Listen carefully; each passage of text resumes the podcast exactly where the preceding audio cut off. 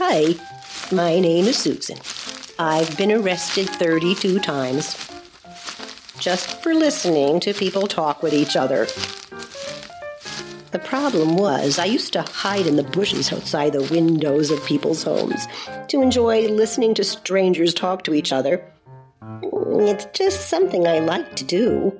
I get bored and lonely sometimes, you know. Hey, Susan, don't do all that. There's another way to enjoy random conversations?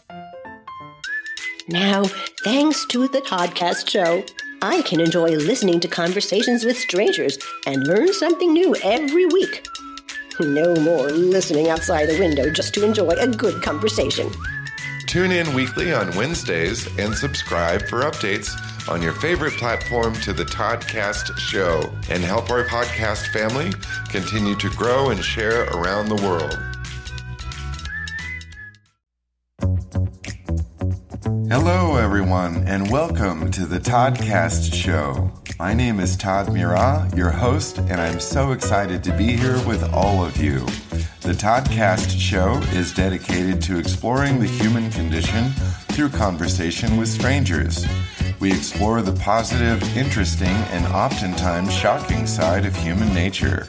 In each episode of the Toddcast show, I talk with strangers in a down to earth, old school, and heartfelt way about their life. Nothing is ever scripted, everything is spontaneous, positive, and we never discuss politics. You won't know what to expect next. Join in the conversation to laugh, love, learn, and grow with others around the planet. Who will I call next? Tune in to find out every Wednesday at midnight Pacific or for playback anytime on your favorite podcast listening platform. And stay connected with us at toddcastshow.com.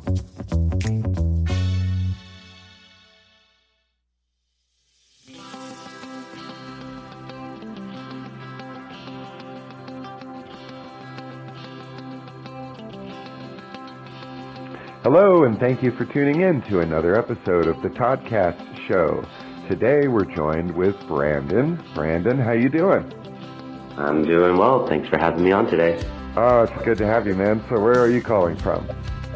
In Los Angeles. Mm, really?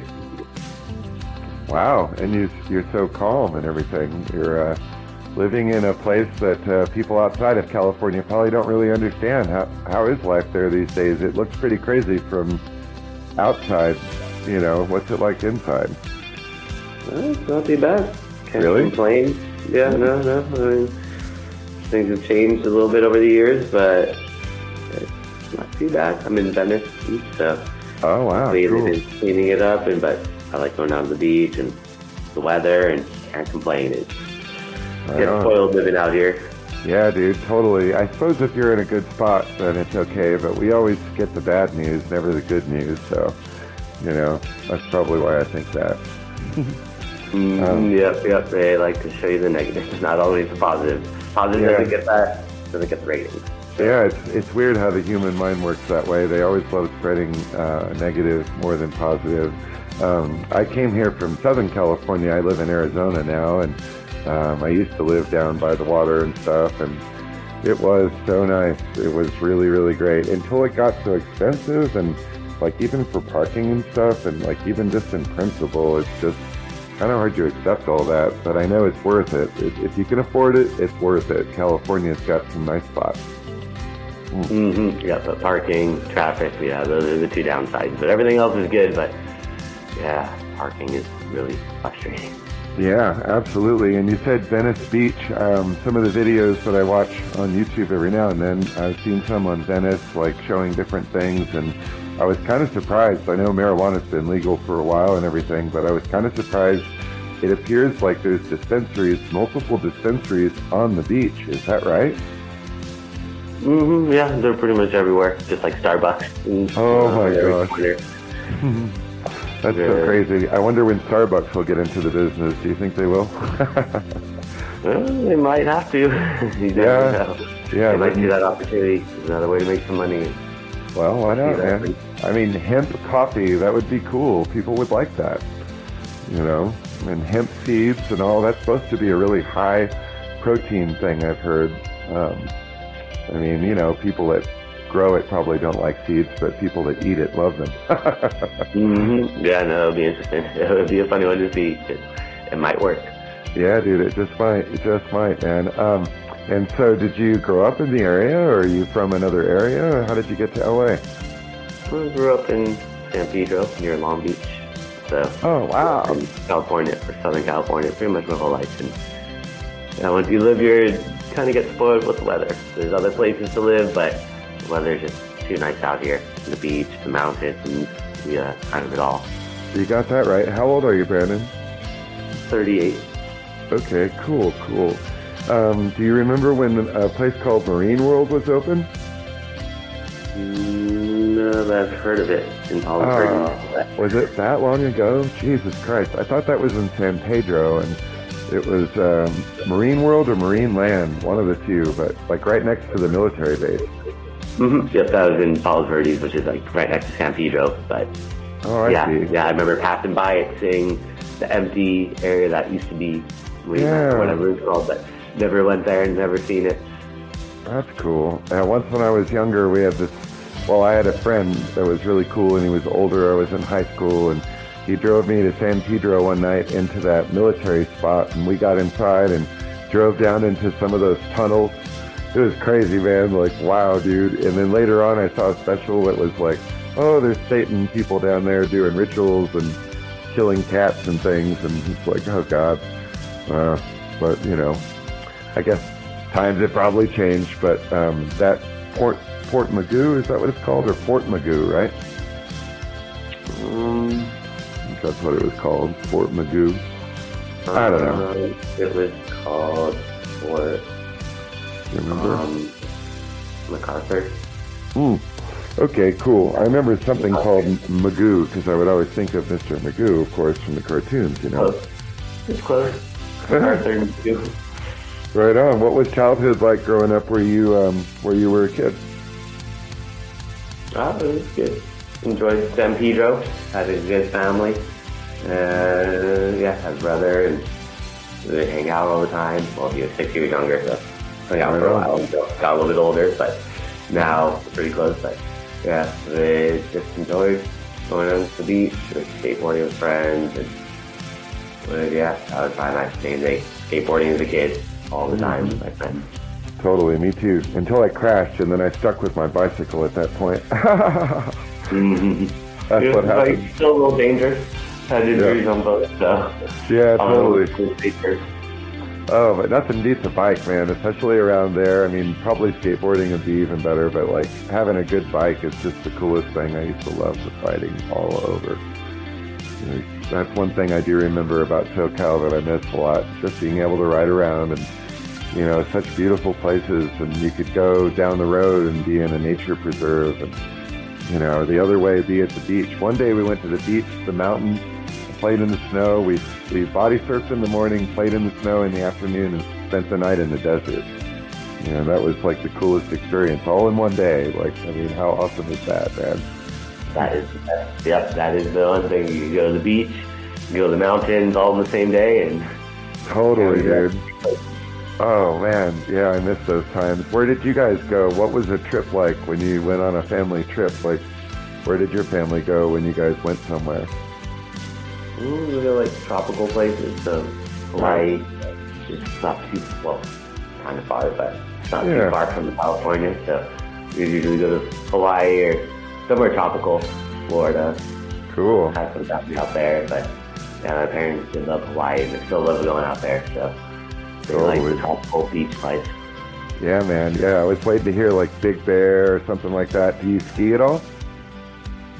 Mm-hmm. No, it's snowboard, and we go up to Big Bear growing up, but prefer Mammoth just because it's so much better. Real snow, no fake man-made icy snow. So Yeah. a couple more hours driving, but it's well worth the real snow, not worrying about ice because ice hurts when you fall. Yeah, dude, it does, man. It sure does, dude. It hurts everything when you fall, no question. Um, and so it's just you and your brother, or do you have other siblings? No, just myself and my brother. That's cool, man. And your parents, are they still together? Mm-hmm. Yep, they've been together for. They had their 50th anniversary a couple years ago, so Dude, that's cool, man. so Congrats. strong. yeah, no, that's awesome. That's cool. Would you credit that as to uh, being a part of, uh, you know, who you became and all that? Like having two parents instead of one parent? I know a lot of us, I grew up with a single parent, um, and a lot of people with whole families have really different experiences. Do you think that that really made a difference in your life? Yeah, definitely. They both supported me and helped me out a lot. So Mhm. I think having two parents would definitely be a little bit more beneficial than one, but even with one, you still have a really good parent, but Yeah. you out a little bit more, just more time because, yeah, time is the tough part. Yeah, and balance. I mean, you know, it helps to have perspectives from two different sides to see things clearly sometimes, you know? Mm-hmm, mm-hmm. No, definitely, definitely get different perspectives, different point of views, and get different insights from them both of them. Right on. And so your family's still in the area, I take it. Mm-hmm. Yep, they're still in San Pedro. So not too far, maybe like 45 minutes away from me. That's awesome. That's a good reason to stay in California, I suppose. Somehow you've managed to avoid the drama, it sounds like. Yeah, no, it is all good. Everything works out for the most part. Close enough, but still not too far away from them where we're able to see them a few times a month. And That's awesome. Very cool, man. Very cool. And uh, have you done much traveling yourself? Have you been outside of the country or just mostly within the country? no, love traveling. I mean, haven't done much past couple of years, but definitely enjoy traveling. Usually try to travel a couple times a year or a couple times a month since I do freelance work, which gives me that flexibility to kind of just pick up and go and work as long as I have this internet connection, which used to be nice where I could just go travel all the time, but haven't done too much real traveling recently. But mm-hmm. hopefully we'll change that all pretty soon because long overdue. Yeah, dude, totally. Is that because of COVID or because of other things? Hmm Yeah, because of the everything that's been going on, can't really travel. A lot of flights canceled, a lot of travel credits that I'm not able to use. So just waiting to finally, but it seems like things are finally getting back to normal. Restrictions are finally lifting. Cool, man. Cool. Yeah, I don't know, man. It's like, uh, it's a questionable thing, you know. Is it really all worth it? It's so hard to tell, but whatever. If things get back to normal, that's a good step in the right direction. I'll take it. Yep, it's all that matters. Is we get back to some sort of normalcy. yeah, dude, that's good. That's good. But even in the midst of chaos, you know, we can still kind of feel normal. Um, and that's part of it too. You know, we, we have a choice to tune in or tune out of the problems around us. That was kind of what I was alluding to is, uh, you know, you strike me as somebody rather positive that, you know, doesn't get caught up in, in uh, unnecessary clutter in your mind, let's say. Is that about right? Yeah, for the most part, try to look on the bright side of things. You look at the glasses half full versus half empty, and just try to be as positive as possible. Because it's not, it makes life a lot tougher. So, Yeah. try to just yeah, try to spread that positivity with others and help others have a good day. Totally, man. Totally. Um, let me ask you this. Um, I know we haven't gotten into what you do yet, and we will here in a little while. Um, but when you were a kid, did you see yourself doing the same thing that you're doing now?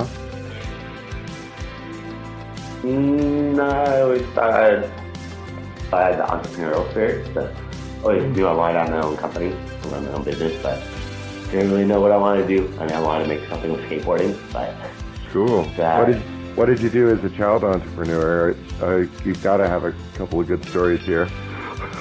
I made a clothing company for skateboarding and Really? did that when I was in middle school, high school Right for a on. little while. And then after I went to college, kind of just focused on school instead of focusing on both. Which I wish I kind of focused on both because a lot of people liked it. The shop, but just kind of focused on school. But I did start a skateboard company a couple years ago because I've been helping out all these companies over the years, doing their marketing and helping grow companies. So I was like, how about I focus on my passion and do what I love? So I we started a new skateboard company, not for clothing, but making the bearings, the part that goes in the wheels to help them spin because hmm also looking at a market that's not saturated. Kind of everyone's making clothes, and skateboard decks, but bearings. So there's not much competition. So trying to get that going, and we'll see if that works out. But as long as I break even, that's all that matters because I have my other marketing company that. Right on. It, yeah, we'll get, we'll get there. Um, what's the name of your skateboard company? It's called Stralpin. How do you spell it? This is S A R A L P I N. Around San Pedro, if you did a trick, people usually say Straup. So I thought, let me try to get Straup. But Straup's mistaken, so I got Stralpin. Right on, man. And that's kind of a unique niche item where if people wanted something specialized related to the skateboarding wheels, the, the bearings, they would come to you, right? Like, is it that kind of thing, or is it more like you've got all the bearings for different types of skateboards? I'm not a skateboarder, so I don't know, but I assume that they're all the same. Uh, but they probably There's aren't. not- There's not bearings for whatever style you want to ride, different Cool. speeds, different qualities, but yeah, on, the man. number one out there. Hey, uh, do you know, um, this is funny, I don't think I've ever done a shout out, but I guess this is what they call a shout out. I don't even mean to, but do you know who the donut operator is? Mm, no, not sure if I've heard of that. Is it a person or? Oh yeah, yeah, yeah, yeah. I don't know his first his first name, but he's an ex-cop, and he started a skateboard company, and he's a really cool guy, and he posts police videos and does like breakdowns on them and stuff like that on YouTube, and he's a really cool guy. But like automatically, like when I heard what you did, I'm like, oh, you should talk to this guy because you know the Donut Man is like all about the skateboards, and he's got some kind of special thing going, but you know he's more about I think the style of it all. So like you might have a customer waiting for you there. Um, just a thought, but you should check him out, Donut Operator on YouTube. Yeah, I'm gonna check that out. Definitely see what it's Yeah. all about. See if there's any overlap. Yeah, you never know, but it just occurred to me it'd be kind of cool, and very rarely do I get to put two obscure things like that together. um, but that's cool, man. That's cool. That so good. skateboard, yeah, dude, skateboard parts and all are a big thing. Do they have competition still and all that? That's always a thing. Like I remember the early days, Tony Hawk and I don't know the other names, um, but I remember names like Paolo and Peralta. You know, like I'm from the old school, dude, so I don't really know. But like, uh, is it is it still like it was, where they have big competitions for skateboarding and stuff? Is it that big of a deal, or is it all hobby these days? No, no, they got competitions. They were just in the Olympics this year, so definitely Really? getting more visibility. Or last Wow. year, whenever the Olympics were, but yeah, it's definitely blowing up and going to that next level, especially getting in the Olympics. That one is definitely a big one. So, kind of nice to see that.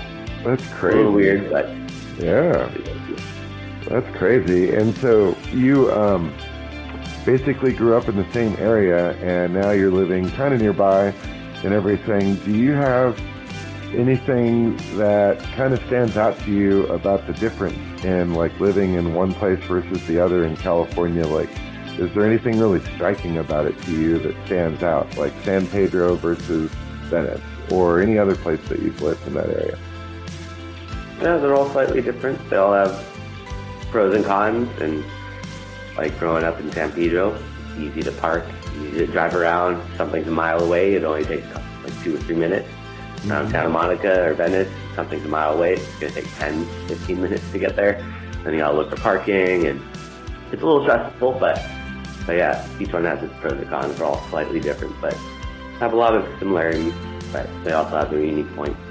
Mm-hmm. That's cool. Are you in your favorite spot now? Is that inadvertently your favorite spot, Venice?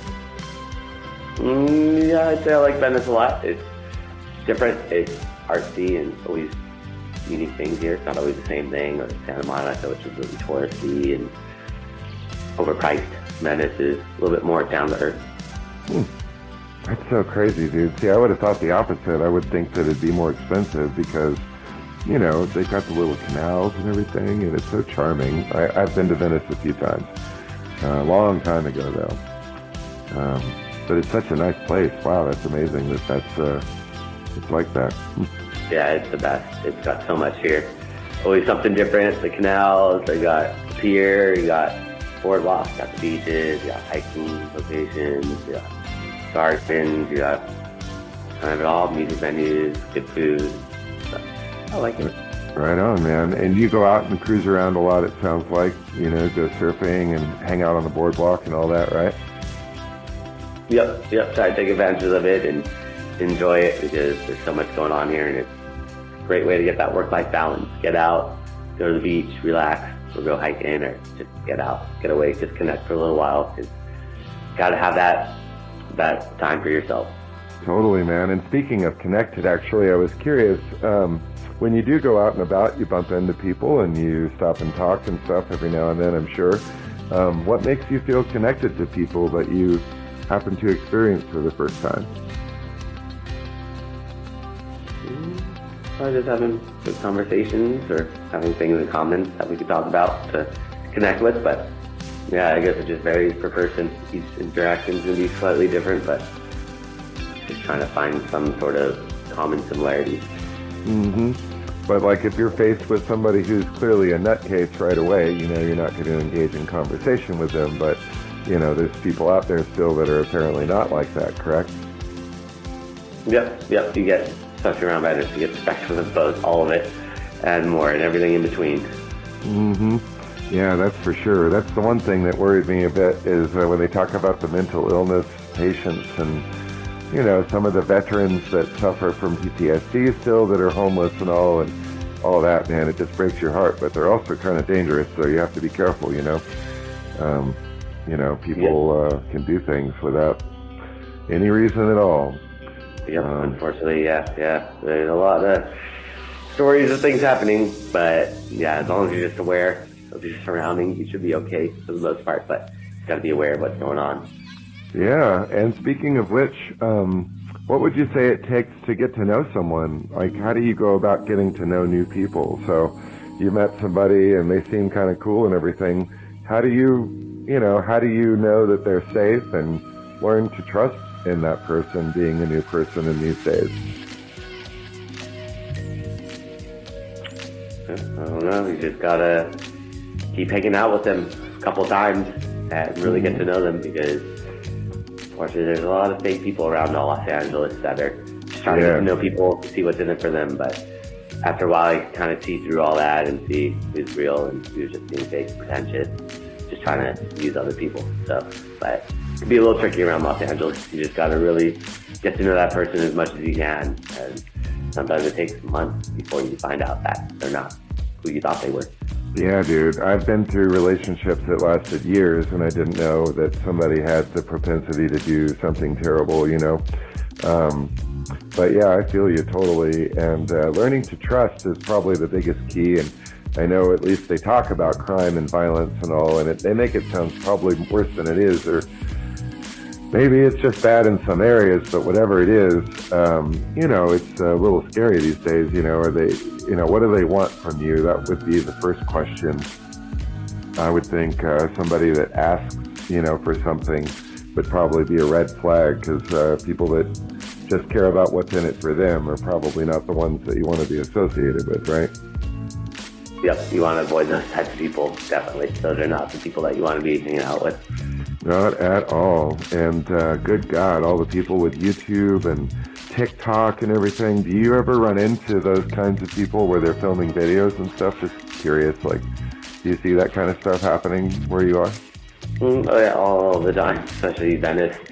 See people doing their dances for TikTok, and really? sometimes I'll see like five different groups of people, all separate groups of people doing their dances. I'm like, you should all just get together and make one giant group because that would be the ultimate video right there. But yeah, they're all over the place every day. Totally. totally. Never you, yeah, yeah, that sounds crazy, but I didn't realize it was so popular even just right there. Um, you know, the first thing that comes to mind is K-pop. Do you know what K-pop is?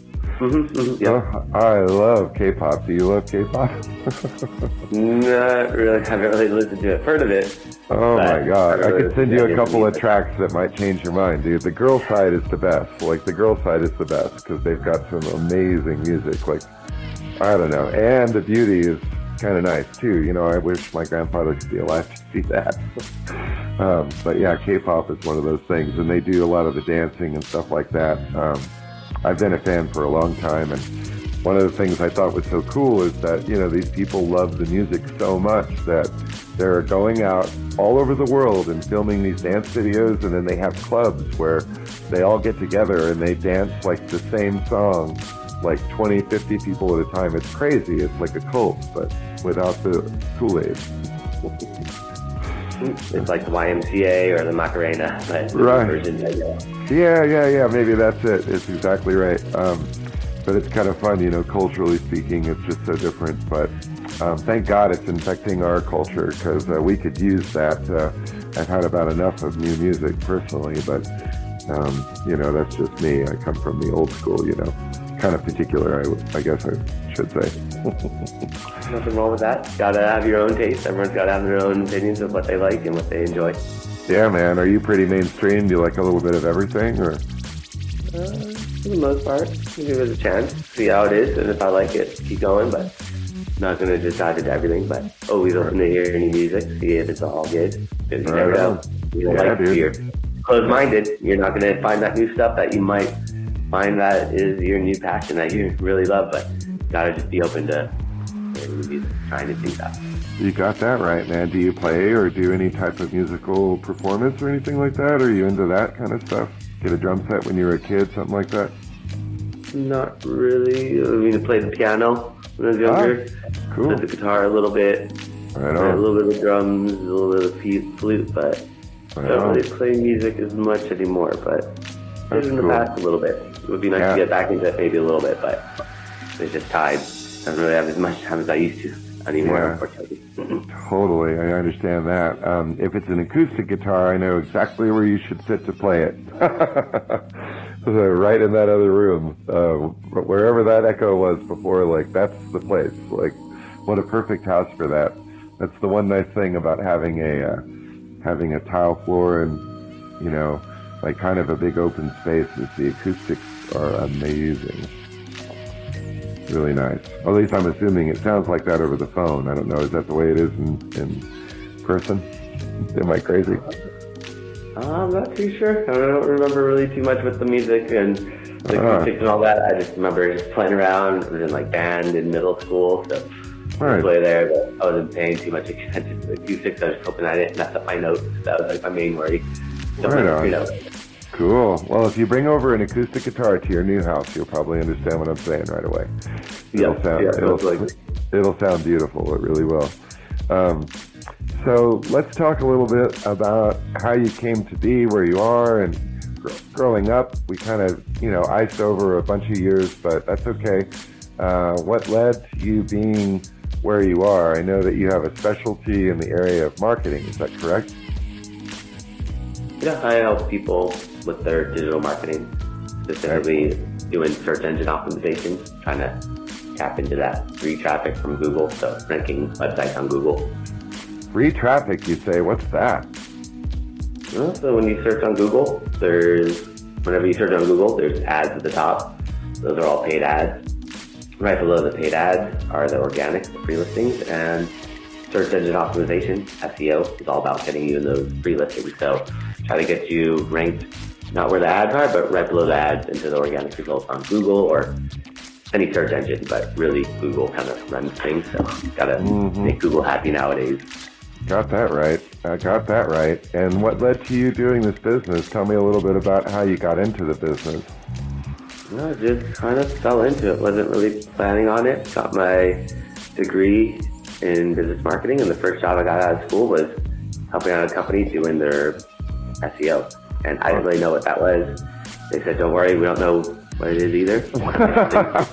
Really? Back in 2007, and they're like, "We're gonna take the Oh. classes and workshops and learn Wow. alongside with you." And after working there for a few months, I just realized everyone's probably gonna have a website in the future, and there's a lot of different ways to get traffic. Like I was helping out with their SEO, I was doing mm-hmm. social media, helping out with paid ads, doing email marketing, kind of doing it all, and just realized that SEO is just a way to get that free traffic, and why spend money on ads if you can get up there for free, and Yeah. just kept going with it ever since, and never looked back.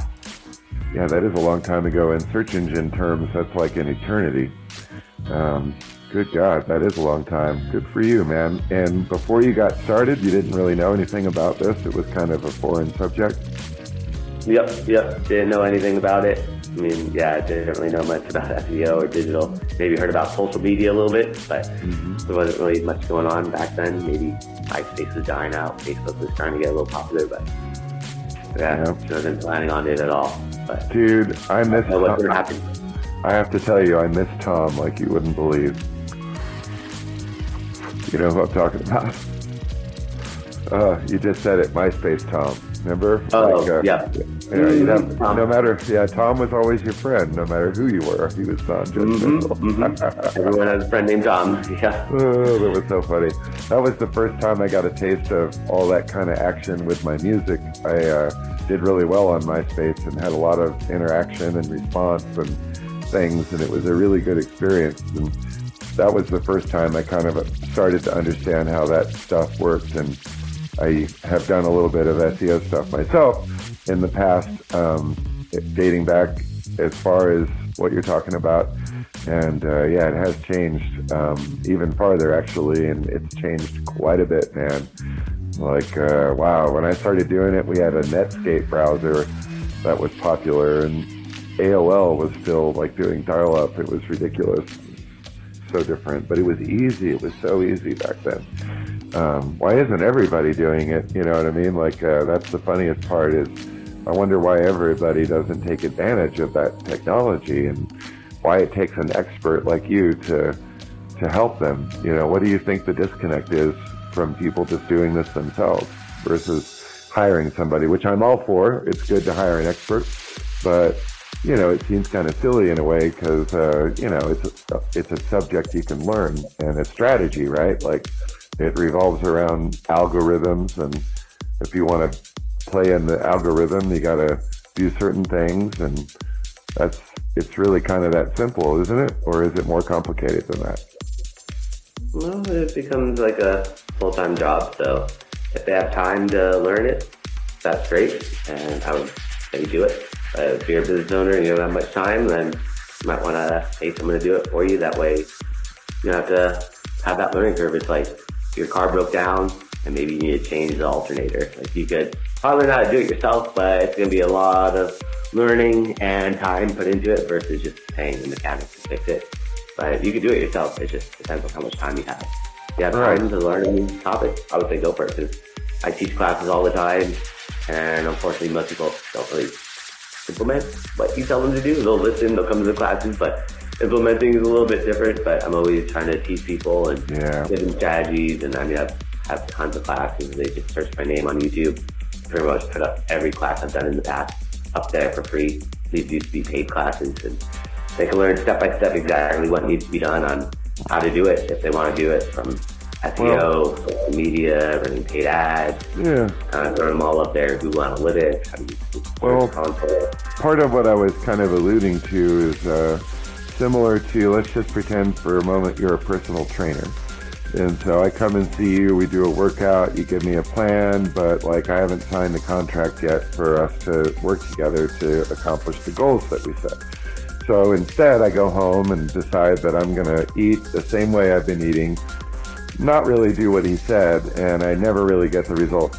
But if I just put in the work myself, I could see some results and all that, but I'm not really saying one or the other, but I tend to believe that people that understand things tend to value them more. So like even a person that hires somebody to do work like this, I think it's a value for them to understand it enough because they, you know, they know, oh my God, like I don't have time for that. And not only that, but like, oh, there's all these other things and imagine the time it would take for them to have to deal with all of it. But if they know what's involved, it makes it easier for them to recognize the value of somebody that can knock it out, get it done in a predictable way, um, generating results, and that's really what it's about, you know. And that's kind of where I was going with that, and not one or the other, more a matter of like co-education, you know, along with the service. So like you have the experience of teaching, which is great, and I think some of those people, even though they can outsource it to you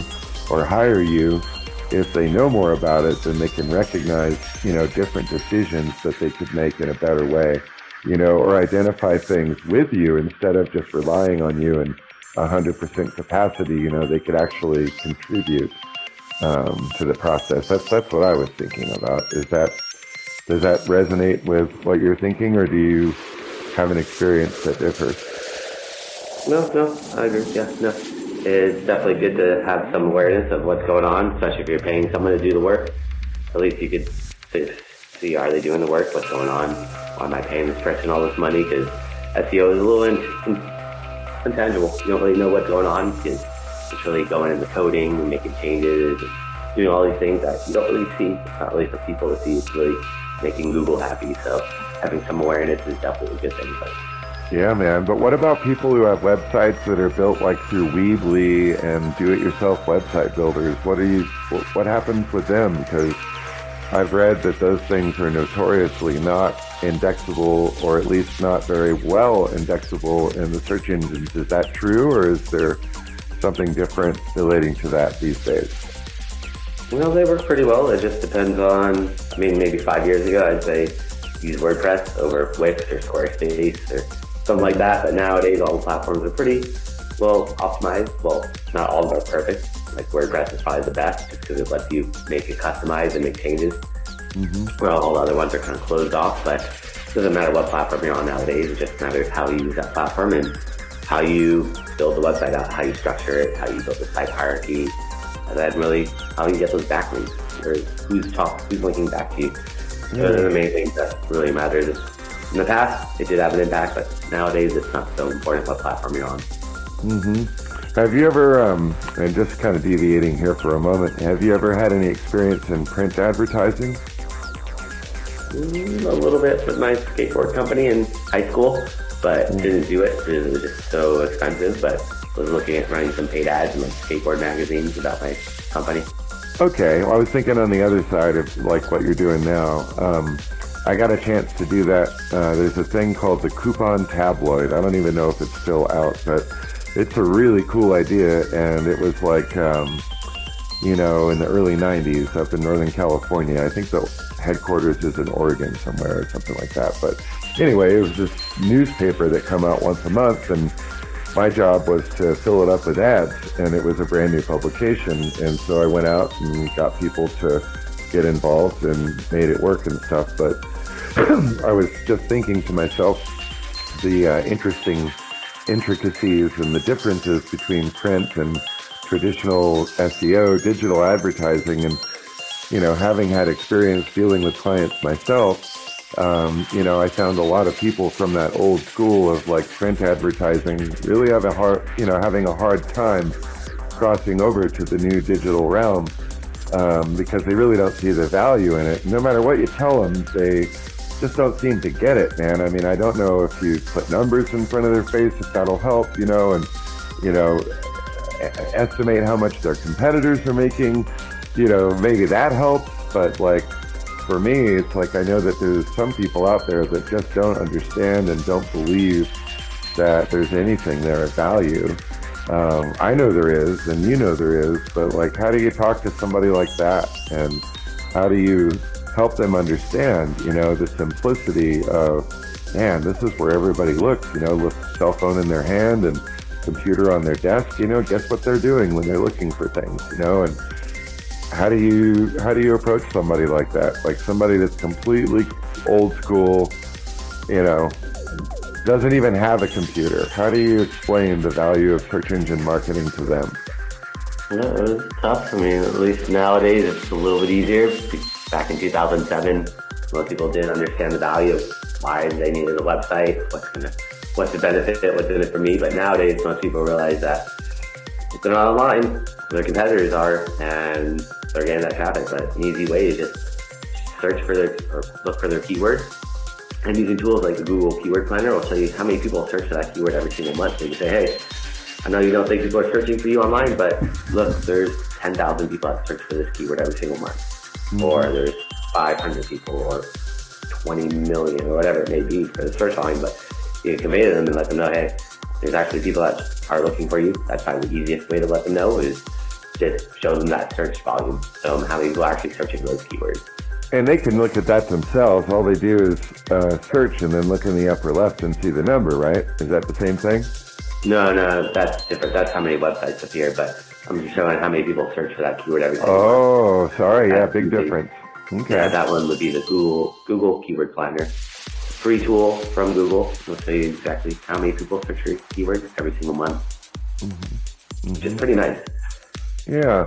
And so if somebody that really didn't have a clue of what was going on, you have a system that helps them understand and then brings them into the new age, let's say, to, you know, implement these changes. Um, this is going to sound like a silly question, but I have to ask it just in case somebody out there is wondering. Can you do anything with uh, search engine optimization if you don't have a website? Mm, not really. I mean, well, it is optimizing anything. So if you have a Yelp listing, I could rank you higher on Yelp. If you're selling mm. on Amazon, I can rank you higher on Amazon. Oh. These are all algorithms. But for the most part, SEO is usually for Google, but it doesn't matter what you're on, any platform, they all have some algorithm. Oh, I see. Oh, very good. So you're not really just talking about Google, you're talking about anything where there's a ranking and uh, do you do reputation management, or is that part of the service? I mean, does that factor in at all to what you do?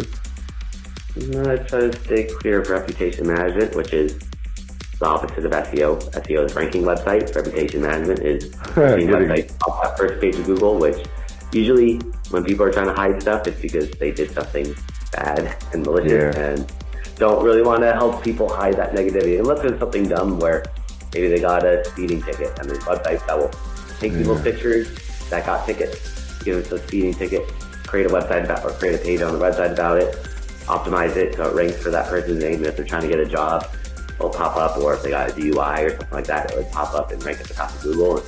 Those things, all right, maybe we can help out a little bit with that, but still, I don't really want to yeah. help those type of things out because usually it's something they did wrong. Yeah. Oh yeah. No, no, totally cool. Um, and speaking of which, uh, what about scammers? Like, how do you know when you're looking at Google results that you're not looking at a bunch of scam websites? Um, that's for Google to do for you. That's why Google has their algorithm, and they're updating it all the time to push out the spam, scammers, the shady, weird, dark web, all that stuff. So Google's doing that for you. You don't really have to worry too much, but still, you always want to make sure when you're putting your credit card and things like that, that they're secure, safe sites. But Google's on top of that for the most part nowadays, so you don't really have to worry too much. But there's always people that slip through the cracks, but Google finds them pretty fast nowadays. It's not like back in 2007 that they would rank for months, sometimes years. Now they might rank for a couple days and then get kicked off and back. Mm, good, good, good. Well, that's good. Um, and there's some recent changes that have occurred uh, with Google that people are talking about. What are those about? Well, Google changes every single day. They're constantly changing, but what they're really doing is trying to clean up spam, trying to prevent people from gaming the system, finding loopholes and ways to rank without doing the work that Google wants them to do. But for the most part, as long as you're not doing anything weird or shady, you don't really have to worry too much about those algorithm updates. Except for sometimes they'll tell you like, if your website loads slowly, we're going to penalize you. So fast loading websites or your website's not mobile friendly, we're not going to show you on mobile devices so little things like that, Google will kind of hint at, but usually they don't tell you what they're doing with algorithm updates.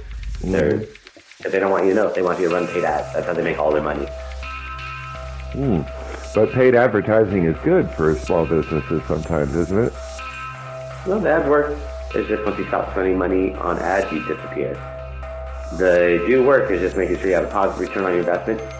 And as long as you're getting a positive return on your investment, I would say run those ads. But for a long-term strategy, it's probably better to do SEO in conjunction with it because you don't want to constantly paying Google for any of these platforms. It's going to become pretty expensive over time. Got that right. Work.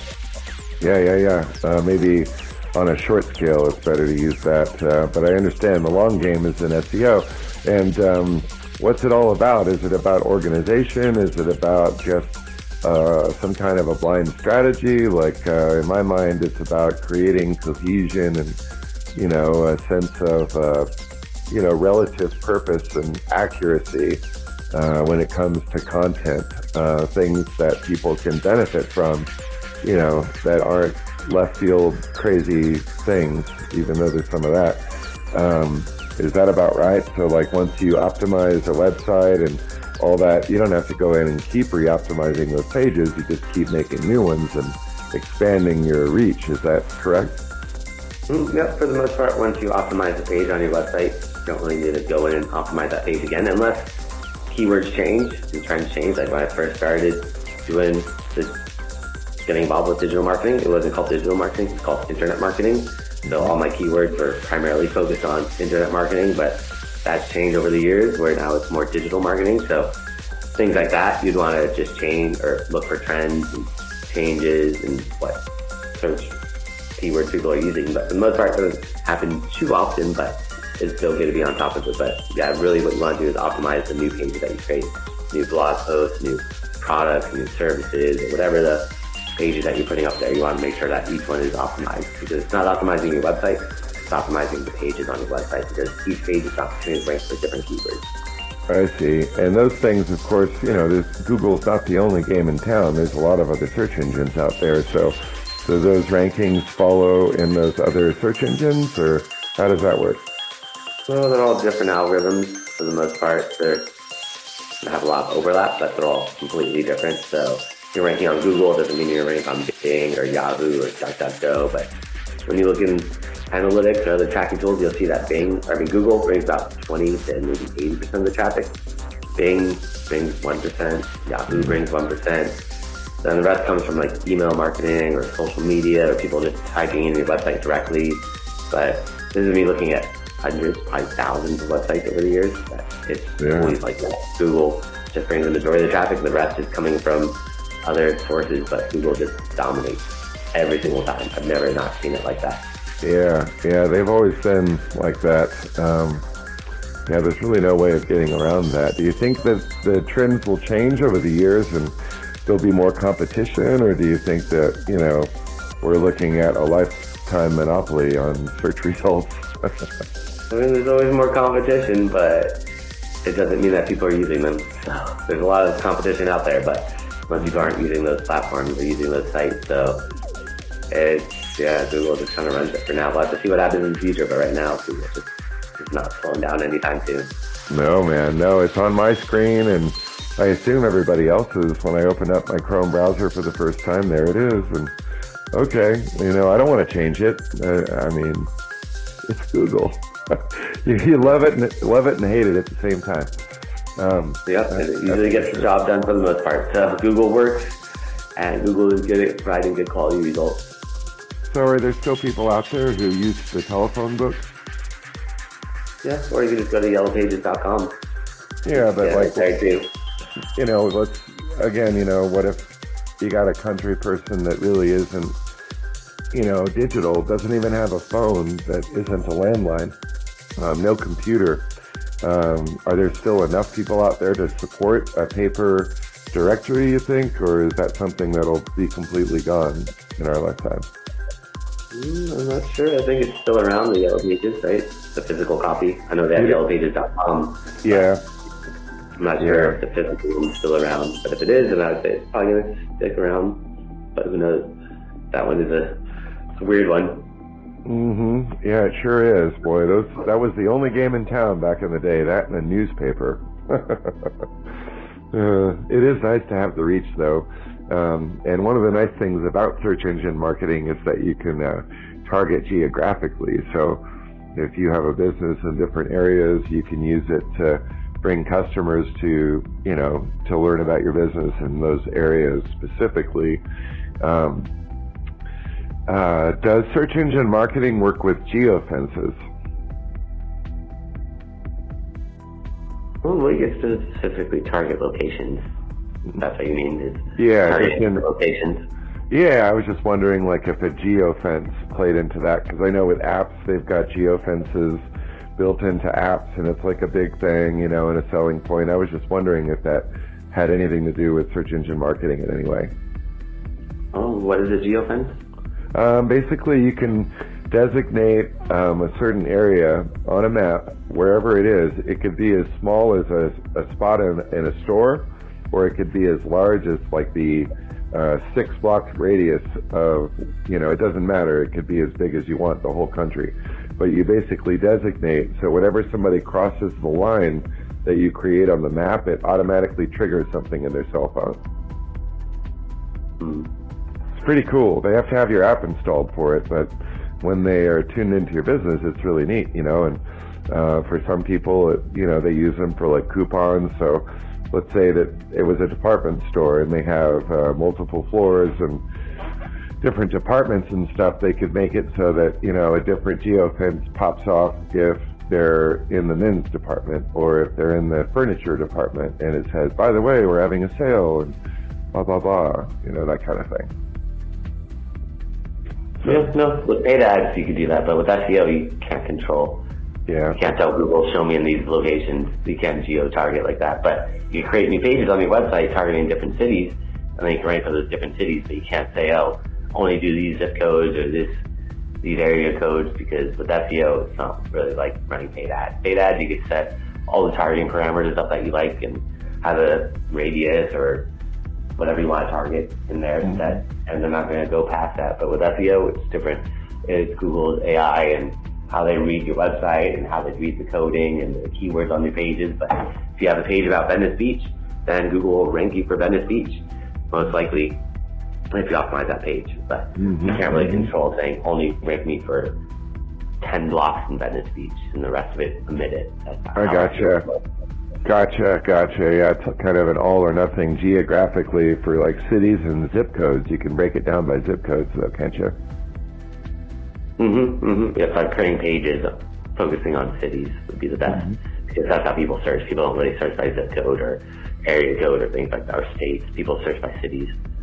Very cool, man. Very cool. So, um, just to wrap up here shortly, if someone was to contact you, what would they expect in an initial consultation speaking with you?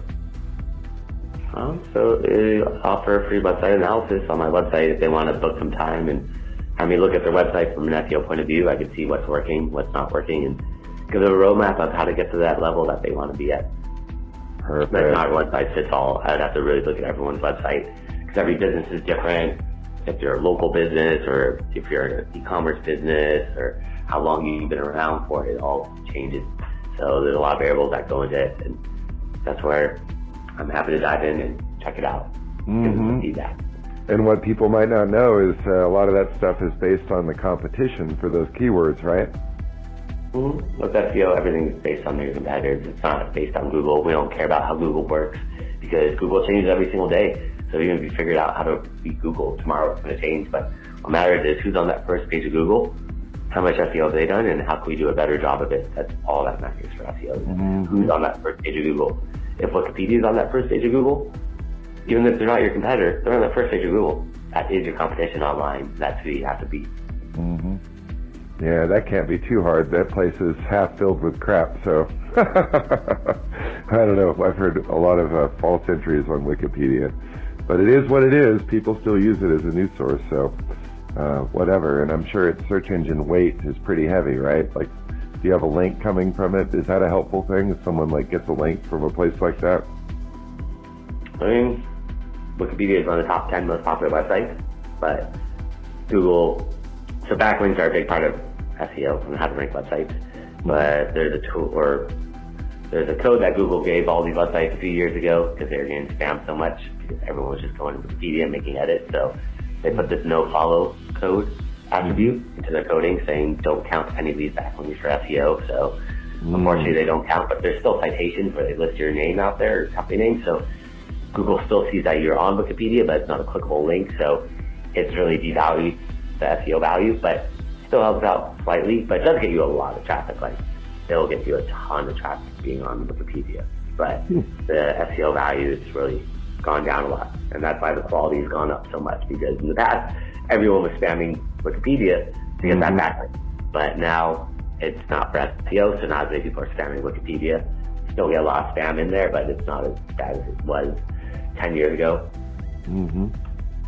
Yeah, no, there was a lot of that, that's for sure. Excellent. Brandon, so tell me, what is the name of your company and your web address where people can find your service? Yeah, so everyone that's listening, I created a special gift for them on my website. If they go mm. to SEOoptimizers.com, that's S-E-O-O-P-T-I-M-I-Z-E-R-S.com forward slash gift. They can mm. find that there along with my contact information and also my calendar is there if they want to book some time on my calendar to to let me review the website and give them some feedback from an SEO point of view of what's working and what's not working. Also, all my classes, I've done them all up there over the years I've done, and they can watch those anytime there and just learn more about digital marketing. Awesome. That sounds great. So no strings, no obligation. They can come to you, find out where you're seeing things, and then from there just discuss what the options are and decide if you want to work together, right? Mm-hmm. Yep. That sounds awesome, man. That sounds awesome. Any final thoughts before we wrap up here? Mm-hmm. I just say be patient with SEO. Everything takes time with digital marketing. It's not immediate, unfortunately. So a lot of people just think they're going to get those instantaneous results, but it does take time of building it up and building it up and building it up. But once you build it up, over time you'll see that traction. You'll see the results coming in, but you gotta be patient with it all. Unfortunately, it's not immediate. Absolutely, yeah, I can tell you that. It's worth the wait though, because once you get it, it's nothing's more gratifying than see those numbers increase in your stats. I can speak from experience. Mm-hmm. Mm-hmm. It is the best seeing that traffic coming in, all that hard work that you've been working on, but it does take time. Very cool, very cool. Well, I appreciate you being with me today, and our listeners, I hope, got something of value, and I do hope that they come to visit your website and take advantage of your lovely free gift. Thank you for offering that, and I appreciate your expertise and time today, Brandon. Yeah, thanks for having me on today. It's my pleasure. I hope we get to speak again in the future. Oh, thanks for having me on today. Awesome. Thanks, dude. Have a good day. You too.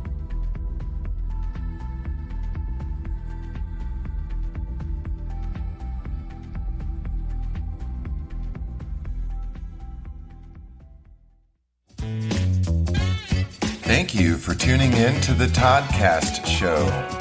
If you found today's episode helpful and meaningful, don't forget to subscribe so you don't miss out on what's next. Remember that the Toddcast Show is all about community and connection, so follow the podcast on your preferred social platform to keep updated on everything I've got in store. Also, check out toddcastshow.com to find out more and stay connected with me, Todd Mura. Be sure to tell your friends and family about the Toddcast Show so the podcast family can continue to grow and share on an international level. See you over on the next episode. Hi, I'm Todd Mura, host of the Toddcast Show, and I want to share something personal with you today. Throughout my own life, I've struggled with issues I didn't even realize I had. Things like depression, past trauma, PTSD, and feeling disconnected from the people I loved the most. It took me hitting rock bottom to realize I couldn't fix myself alone. I needed help to unravel the tangled knots within my life, find myself again, and become stronger in the areas I was weakest. It wasn't an overnight transformation, but with time, I learned to change my thinking, my attitudes, and my entire paradigm for the better. I learned that it's good to ask for help, and that's why I want to tell you about our sponsor, BetterHelp. Thank you to BetterHelp for sponsoring this episode of the Toddcast Show. BetterHelp is the world's largest therapy service, and the best part, it's 100% online. You can participate from anywhere, anytime that works for you. It's simple to get started. Simply answer a few questions about your specific needs and personal preferences in therapy, and BetterHelp will match you with the perfect therapist from their network. It's really that easy. You can message your therapist anytime you need support and schedule a live session when it's convenient for you.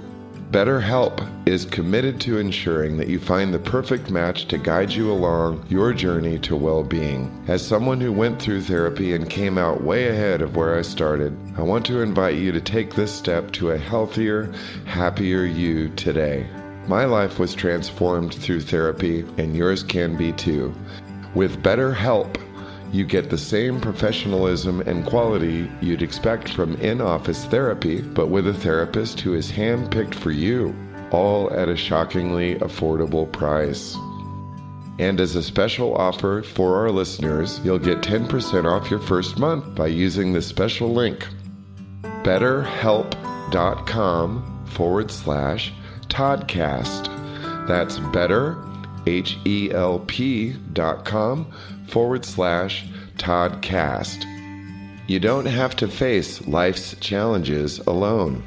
BetterHelp is here to support you through the big and small issues of your life in a way that can really make a huge difference, both short and long term. Take the first step towards a healthier, happier you. Visit betterhelp.com forward slash Toddcast to get started today.